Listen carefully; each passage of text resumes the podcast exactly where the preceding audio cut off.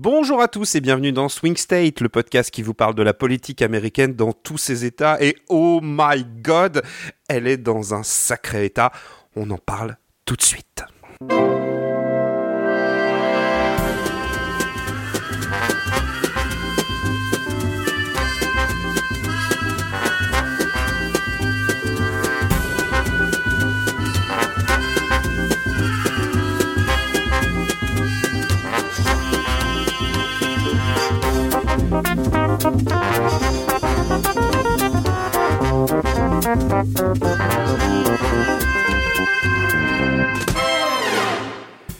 Et pour ce deuxième numéro de Swing State, normalement que je vous avais fait un super numéro sur le Sénat américain.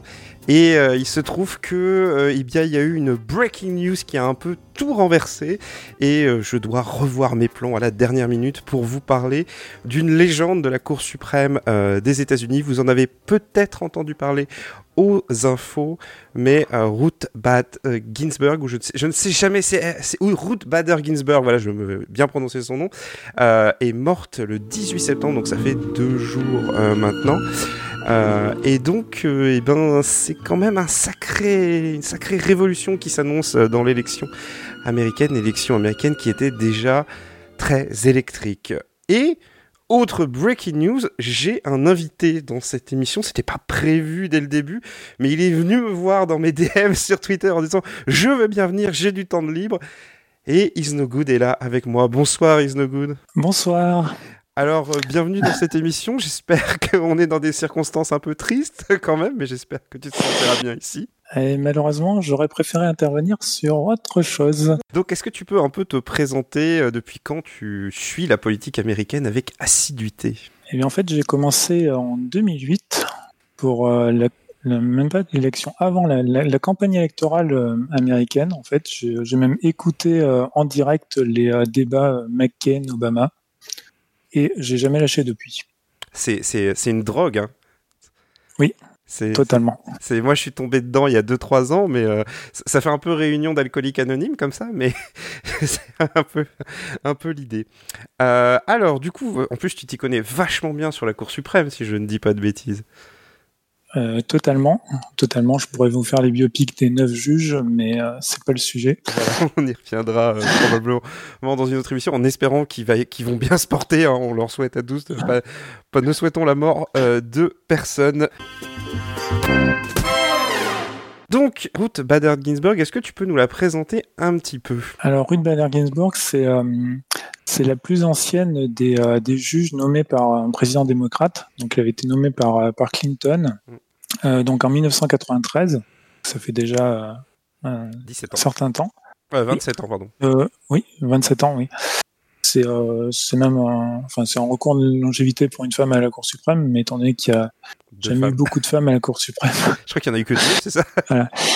Non, il y en a eu de quatre. Euh, quatre. Donc il y en a une qui a, qui a démissionné. Et euh, donc il en reste actuellement deux nommés par Barack Obama. D'accord. Et euh, donc euh, Ruth Bader Ginsburg a été nommée par, par Clinton parce que c'était une juriste très engagée sur les discriminations sexistes. Donc c'était vraiment un choix progressiste pour la Cour suprême. Alors que la première juge nommée à la Cour suprême précédemment par, par Reagan était quelqu'un de beaucoup plus centriste et euh, elle incarnait en fait le, bah, le cœur de l'aile progressiste de la Cour. C'était une autorité morale. Parce que pour expliquer quand même la Cour suprême des États-Unis, c'est un peu, euh, alors, je vais pas dire la Conseil constitutionnel français, hein, ce serait voilà, mais c'est un peu euh, l'arbitre de fin de toutes les guerres judiciaires, quoi. Totalement. Alors c'est beaucoup plus puissant que le Conseil constitutionnel. Il faut imaginer un, un, cumul de conseil constitutionnel, conseil d'État et, euh, et, cour de cassation.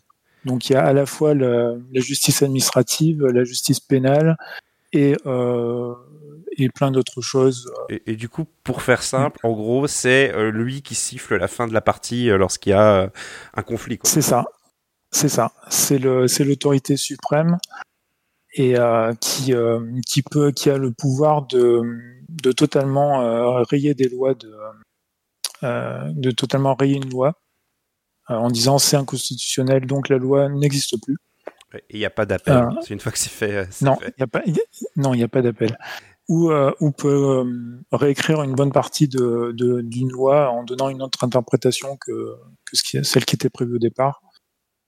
Et euh, c'est aussi à la Cour suprême qu'on doit l'élection de George Bush en 2000. Oui, parce que bah, on peut bah, remettre en contexte que la première émission était consacrée au mode électoral euh, de l'élection présidentielle, et donc en fait il y avait un, une guerre judiciaire en Floride, euh, si je dis pas de bêtises.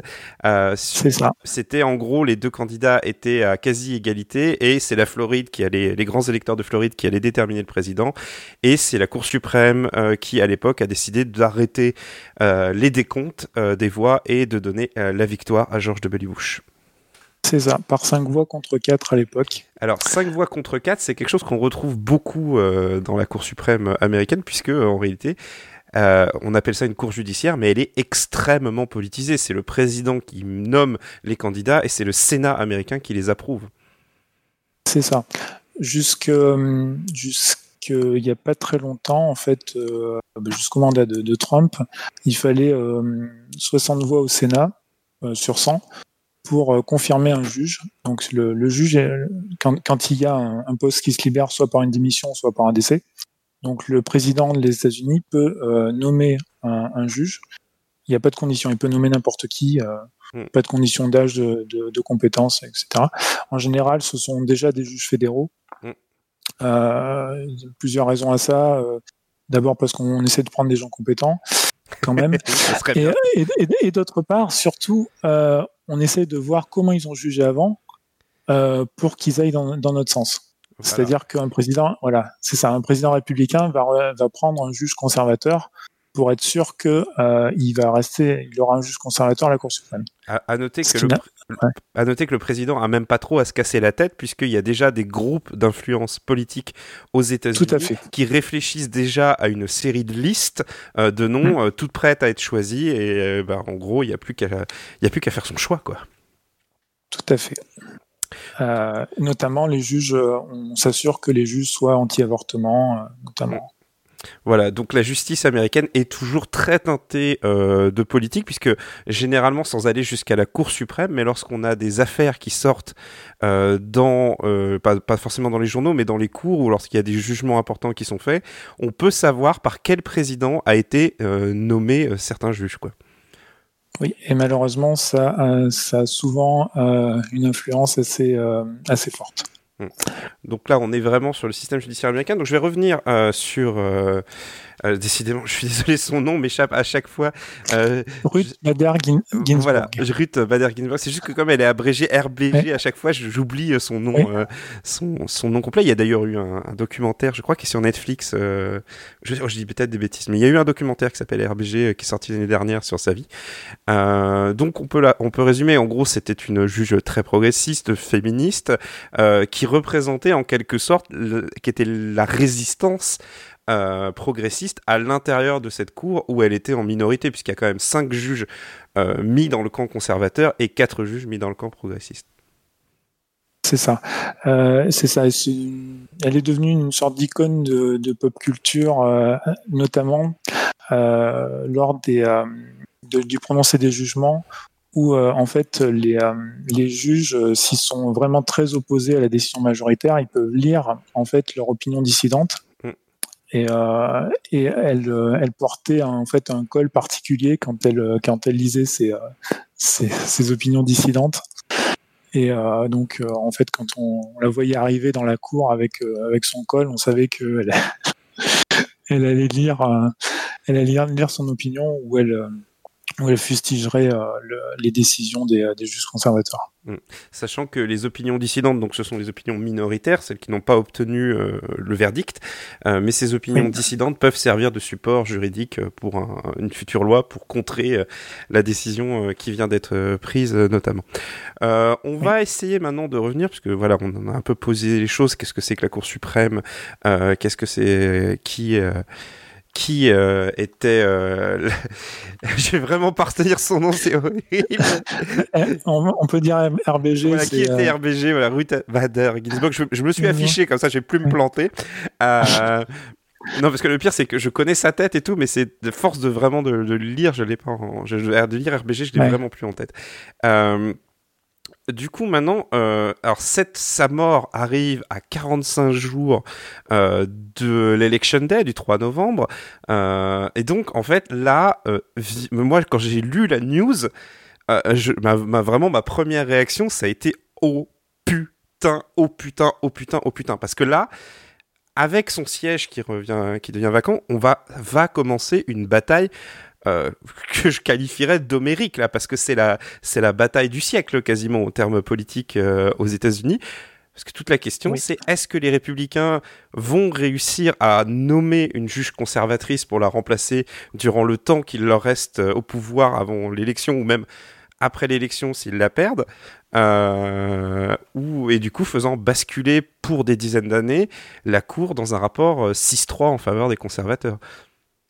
Oui, alors c'est euh, absolument terrible en fait la situation, parce qu'il faut savoir que même si les, si les démocrates par la suite rajoutaient deux juges à la Cour suprême, ce qui est dans la, qui est un peu dans les tuyaux au cas où au cas où les républicains passent en force, même si euh, les démocrates rajoutaient deux juges, ils seraient encore minoritaires à la Cour. Mm.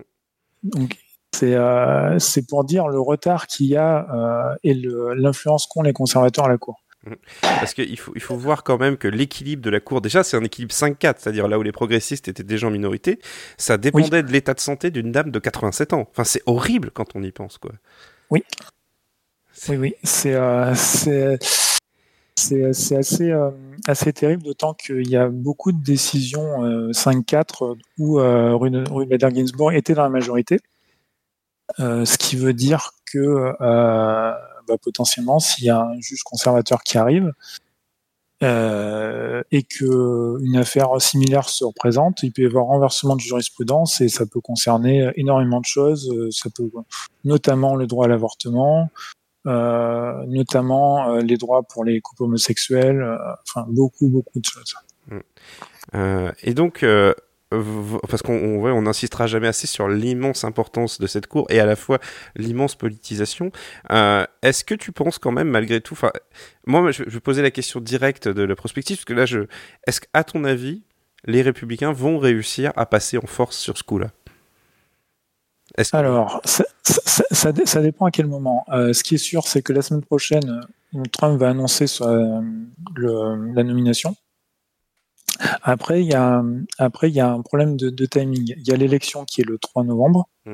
Alors, on n'aura pas part, de gagnant peu... hein, le 3 novembre. Je, je l'annonce déjà. Non, on n'aura pas, on n'aura pas, on n'aura pas de gagnant. Mais d'autre part, c'est assez court. Normalement, le, la moyenne d'un temps pour confirmer un juge, normalement, c'est à peu près 60 jours. Mmh. Mais, euh, mais théoriquement, on peut faire ça dans la journée. Après, il y a, y a des tas de choses et surtout, il y a beaucoup de, de sénateurs en campagne euh, qui n'ont pas envie de voter avant l'élection. Euh, parce que ça leur met dans, une position très inconfortable où euh, bah soit c'est en contradiction avec des déclarations précédentes, soit ils, euh, ils se retrouvent en porte-à-faux avec une partie de leur électorat, donc ils préféraient repousser ça après le, le, le 3 novembre dans ce qu'on appelle la lame duck session, c'est-à-dire la période entre l'élection et le moment où le nouveau congrès et le nouveau président prennent, euh, prennent leur, euh, leur, fonction. leur fonction au, au mois de janvier. Donc, c'est-à-dire le créneau, pour être, pour être ouais. très clair, on peut avoir une élection le 3 novembre. Bon, on n'aura pas les gagnants tout de suite, mais en supposant que, par exemple, Joe Biden remporte l'élection et que les démocrates oui. remportent, font basculer le Sénat, parce qu'actuellement, il y a une majorité 53-47 euh, républicaine au Sénat, et qu'en imaginant le scénario idéal pour les démocrates, c'est-à-dire qu'ils renversent le Sénat et bon, ils gagnent 52-48, hein, imaginons. Il reste quand même. Les républicains peuvent passer quand même. Voilà, puisqu'il y a toute oui. cette période en, entre novembre et janvier où c'est encore l'ancien Sénat et qui, qui siège. C'est ça, jusqu'au 3 janvier pour le Sénat. Donc le, le créneau, c'est surtout novembre en fait, parce qu'il y a une élection dans l'Arizona qui est en fait une élection partielle. Oui, c'est vrai. Et euh, ouais, ce qui veut dire que dès que dès que le sénateur de l'Arizona est, est, élu, euh, donc c'est remplaçant de, en fait c'est le c'est le remplaçant de McCain si je me souviens bien. Mmh. Ouais. Je crois, oui. Euh, Ouais, je crois. Et donc dès que dès que le sénateur est élu, il prend ses fonctions. Donc sachant que c'est un démocrate qui est favori pour euh, pour euh, cette élection, que ça fait une voix de moins pour les pour les républicains, il y a un petit créneau euh, au mois de novembre qui je pense qu'ils vont tenter. Et il y a malheureusement des chances que ça passe. Parce que pour bien, pour bien emphaser le truc, tu as parlé tout à l'heure de, de, de, règles précédentes. En fait, c'est intéressant de parler de ça parce que il se trouve qu'en fait, cette situation a plus ou moins déjà existé euh, en 2000, euh, 2016. Euh, Puisqu'en 2016, euh, si je dis pas de, de bêtises, euh, il y a eu, un, y a eu une, une... C'est Scala, je crois, qui est mort en 2016 euh, Antonin Scalia, oui, Ouais, c'est ça. c'est Scalia qui est mort en 2016, donc qui était un juge conservateur, et Barack Obama a voulu le remplacer, sauf que le Sénat était à majorité républicaine et que le leader républicain au Sénat, Mitch McConnell, euh, a dit ah non non non, on va laisser les Américains voter d'abord pour voir, euh, mais on va pas voter sur un candidat à la Cour suprême pendant une élection, quoi, aussi proche de l'élection. Oui. Et Enfin, là, faut quand même aussi proche de l'élection, il faut quand même imaginer qu'à l'époque c'était en février, voilà. Et donc, le alors que là on est en septembre. Et donc le même et les mêmes républicains vous disent aujourd'hui ah non c'est très important de voter maintenant pour euh, parce Oui. que c'est pas tout à fait la même chose avant c'était un président en fin de mandat là on a un président qui est en, de, en pour sa réélection et puis c'est le même parti au Sénat et à, à la Maison Blanche c'est euh, c'est impressionnant quoi c'est en fait il y a pas de règles il y a plus de règles au Sénat Non, c'est euh, le, le, le camp au pouvoir qui, euh, enfin surtout les républicains, qui, euh, qui, s'en foutent complètement des règles en fait. Quand ils ont le pouvoir, ils s'en servent. c'est tout. c'est pas très oui c'est vrai c'est Ah, Alors ça, ça ne veut pas dire qu'il n'y aurait pas des, cons- des conséquences, hein. Euh, parce que je, les, les démocrates, euh, jusqu'à présent, ils parlaient pas beaucoup de la Cour suprême dans la campagne. Mm. C'était pas, pas vraiment un sujet. Et euh, y- alors, il y a bien sûr, il y a toujours des, euh, des gens, surtout très à gauche, qui disent euh, la Cour suprême est conservatrice, il faudra rajouter des juges, etc. Mais jusqu'à présent, il n'y avait pas une volonté de- ni de la part de Biden ni de la part des, des, des leaders démocrates pour faire ça. Mais si jamais les, ouais, si jamais les républicains passent en fait, hein. force, oui, oui. C'est histori- historiquement, il n'y a qu'un seul président qui a essayé de faire ça, c'était euh, Franklin Delano Roosevelt euh, au moment du New Deal. Mm. et qui a pas réussi Euh, en fait, il, il a, il a fait parce qu'à l'époque, il faut quand même se, se rendre compte que les, la Cour suprême euh, toutes les lois du New Deal, toutes les premières lois du New Deal. Mm. Et donc là, au bout d'un moment, Roosevelt a dit c'est pas possible, je vais rajouter des juges et ça va passer. Ouais. Et en fait, plutôt que de hum, Bon, il y a, il y a eu, euh, il y a eu un backslash contre ça, et en fait, le- les juges de la Cour suprême ont, ont décidé d'être plus arrangeants pour éviter ça. on, peut est, s'imaginer, voilà. on est vraiment dans le deal à l'américaine hein, dans- Oui, c'est ça. Mais, mais on peut imaginer que c'est la stratégie de, euh, de Roberts, le, le président, le chief justice, le président de la Cour suprême actuellement, euh, qui, euh, Oui. qui veut éviter, euh, éviter ce genre de choses. Oui, parce qu'en fait, on, on- on le dit, la Cour suprême a un, un énorme, une énorme influence, mais c'est une cour de justice. C'est-à-dire, si à partir du moment où une partie du pays va se dire, bah, de toute façon, la Cour suprême, ça vaut rien parce qu'elle est remplie de conservateurs, etc., elle a aucun pouvoir concret pour imposer ses décisions. Elle n'a pas de soldats, elle n'a pas de. Tout, tout, tout à fait. C'est notamment ce qui est arrivé au 19e siècle, lorsque Andrew Jackson, à l'époque, se, s'asseyait complètement sur les traités avec les, les Indiens et euh, les, ma- les massacrer et les déporter allègrement. La Cour suprême a dit euh, non, vous n'avez pas le droit. Et, euh, euh, Johnson a dit, euh, a dit ben, euh, enfin la, la cour, euh, la cour a rendu un arrêt, ben qu'elle le fasse respecter. et comme, et comme justement la cour n'avait pas de genre qu'elle vienne me chercher? C'était à peu près ça. oui. D'ailleurs, il y a un autre président, hein, Nixon, qui avait dit quand le président le fait, c'est légal. hein. Voilà, ça. on est un peu voilà dans cette politique un peu du coup de force aussi Oui. de, de temps en temps euh, Oui. aux États-Unis. Je voudrais revenir euh, puisqu'on arrive euh, déjà vers la fin de l'émission sur les conséquences. Est-ce que cette mort, alors qui est tragique hein, bien entendu, mais est-ce que cette mort peut donner, ah, parce que là concrètement, enfin je vais donner mon point de vue, mais pour moi l'élection américaine elle est finie quoi. On, on va plus parler que de la Cour suprême. Euh, tout va se jouer là-dessus maintenant. Euh, est-ce que du coup cette mort, ce- ce- cet enjeu va pas juste donner un boost d'un côté ou de l'autre? Alors, ce qui est sûr, c'est que les démocrates euh, lèvent actuellement plus de 100 000 dollars à la minute euh, depuis la mort. Oui, c'est ça. Euh, c'est monstrueux. Là, il y a, il y a un argent. euh, Enfin, ça mobilise très fortement les donneurs démocrates. Après, il faut bien voir qu'en 2016, Clinton avait un énorme avantage financier et ça n'a pas servi. Elle a eu un énorme avantage en voix, hein, rappelons quand même. Oui, oui, aussi, mais oui. Mais traditionnellement, les républicains sont beaucoup plus mobilisés sur le sujet de la Cour suprême que les démocrates.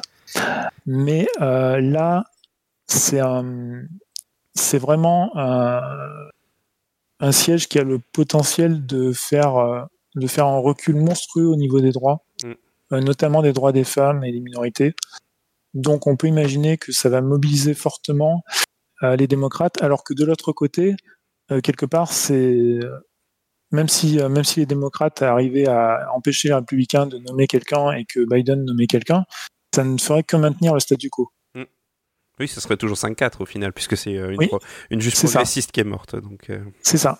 Donc même si Biden peut nommer un juge, ce sera toujours 5-4 et ce sera toujours une majorité conservatrice. Du coup, quel est l'avantage, enfin, quelle est la stratégie des républicains? Parce que qui en est 5 ou 6 au final, pour eux, ça change pas énormément de choses. Et pourtant, s'ils se lancent dans cette bataille, ils ont que des coups à prendre. Euh, alors, c'est pas pas si simple que ça. Il euh, faut savoir qu'il y a euh, donc le, le, chef de justice, donc le président de la Cour suprême, Roberts. Roberts, voilà a été plutôt attentiste. Il a repoussé en fait euh, un certain nombre de décisions euh, très polémiques, notamment euh, tout ce qui est second amendement sur le, droit de porter des armes. Mm. donc les conservateurs ne font pas tout ce qu'ils veulent. Et Robert, bon, il est là, il est, il est là pour pour la vie. Il est là pour encore une bonne trentaine, trentaine d'années. Donc il a le temps. Donc lui, il est dans une, approche incrémentaliste et bon, euh, il peut se permettre d'attendre. Mais il y a des gens chez les républicains qui sont beaucoup plus pressés et qui veulent euh, ben, tuer le game, quoi. Sans compter que euh, il y a Trump a nommé des centaines de juges dans les cours fédérales et ça jusqu'à présent, les, les, cours fédérales bloquent pas mal de, décisions de Trump. Et bah, en gros, s'il y a un mandat de plus et, et des juges encore, encore de, des juges nommés par les républicains, au bout d'un moment, la, masse critique fera que euh, bah, ils auront le contrôle total du pays. Ben, oui, parce que contrôler le judiciaire, surtout par le politique, ben c'est oui, c'est contrôler le pays, hein, voilà. Et on rappelle, voilà, les enjeux sont énormes hein, en termes. on a dit, il y a le droit des femmes, il y a le droit à l'avortement, il y a les droits des personnes euh, LGBT, il y a, il y a, tout quoi dans la dans la Cour suprême. Euh, oui, il y a l'immigration. Il, y a, le droit de vote aussi parce qu'on n'en parle pas. Hein, oui. Il y a la façon dont les élections sont organisées, etc. J'y reviendrai dans une autre émission. J'ai prévu de faire une émission sur sur le gerrymandering, euh, notamment le tripatouillage électoral, qui est un petit peu une spécialité aux États-Unis. Euh, voilà. En tout cas, est-ce que tu as encore quelque chose à rajouter euh, sur, euh, bah, sur tous les événements Un pronostic peut-être? Est-ce que ça va vraiment être la merde ou ça... je, pense que jusqu'à l'élection, ça va aller. La période, de novembre va être cruciale. Je pense que si, si, si la nomination ne passe pas en novembre, elle ne passera pas. Ok. Voilà. Eh ben, en tout cas, c'est une affaire à suivre. On la, on la suivra euh, dans cette émission. Merci beaucoup, euh, Isnogood, d'être venu euh, un petit peu, euh, un petit peu à l'arrache, je dois le dire. Mais euh, voilà, c'était une, une breaking news, comme on dit dans sur les chaînes de télé américaines. alors, est-ce qu'on peut te retrouver quelque part? Donc, je crois que tous tes comptes sont en privé, donc on va pas, on va pas les balancer. Oui. voilà. Donc, c'était Is No Good de Swing State. ouais. je, suis, je suis euh, commentateur sur le site américain euh, Political Wire, ah qui est un blog de politique américain. Voilà. qui est un site pour les political junkies, comme on dit euh, là-bas. Tout à fait. Euh, voilà. Eh ben, écoute, euh, je veux profiter que tu es là. Je vais terminer cette émission par une, une petite annonce. Alors, comme je l'ai dit, je reviendrai probablement dans la prochaine émission pourquoi j'ai dit qu'on n'aura pas de gagnant le 3 novembre? parce que c'était un peu, je pense, pour certains qui peuvent écouter, qui connaissent pas, c'est un peu, ça peut paraître surprenant puisqu'on a toujours eu les gagnants aux États-Unis. Mais là, il y a des tas de facteurs qui font qu'on n'aura pas forcément le gagnant. Il y a très peu de chances qu'on ait le gagnant le 3 novembre. Mais en tout cas, j'ai pour projet avec cette émission et sur, euh, euh, sur Twitch, de suivre une partie de la soirée américaine, de la soirée électorale euh, américaine pour voir un petit peu comment, euh, comment ça va se passer. Je vous en reparlerai dans un autre numéro et sur Twitter. En attendant, si vous voulez commenter cette émission ou me signaler les erreurs, comme vous, certains l'ont fait, de manière très on va dire très très heureuse on va dire pour corriger ça donc il y a un compte Twitter à l'émission qui s'appelle @stateswing euh, donc c'est swing state à l'envers parce que bizarrement le arroba swingstate était déjà pris. et, euh, et, sinon, voilà, on a un mail, c'est swingstate.restonspolis.com. Voilà, je voulais remercier David d'avoir fait le générique de cette émission, Is No Good pour avoir été avec moi. Euh, cette émission n'a toujours pas de rythme de publication très clair, donc je vous dis à la prochaine. Prenez soin de vous, lavez-vous les mains, portez votre masque et courage. À la prochaine. Salut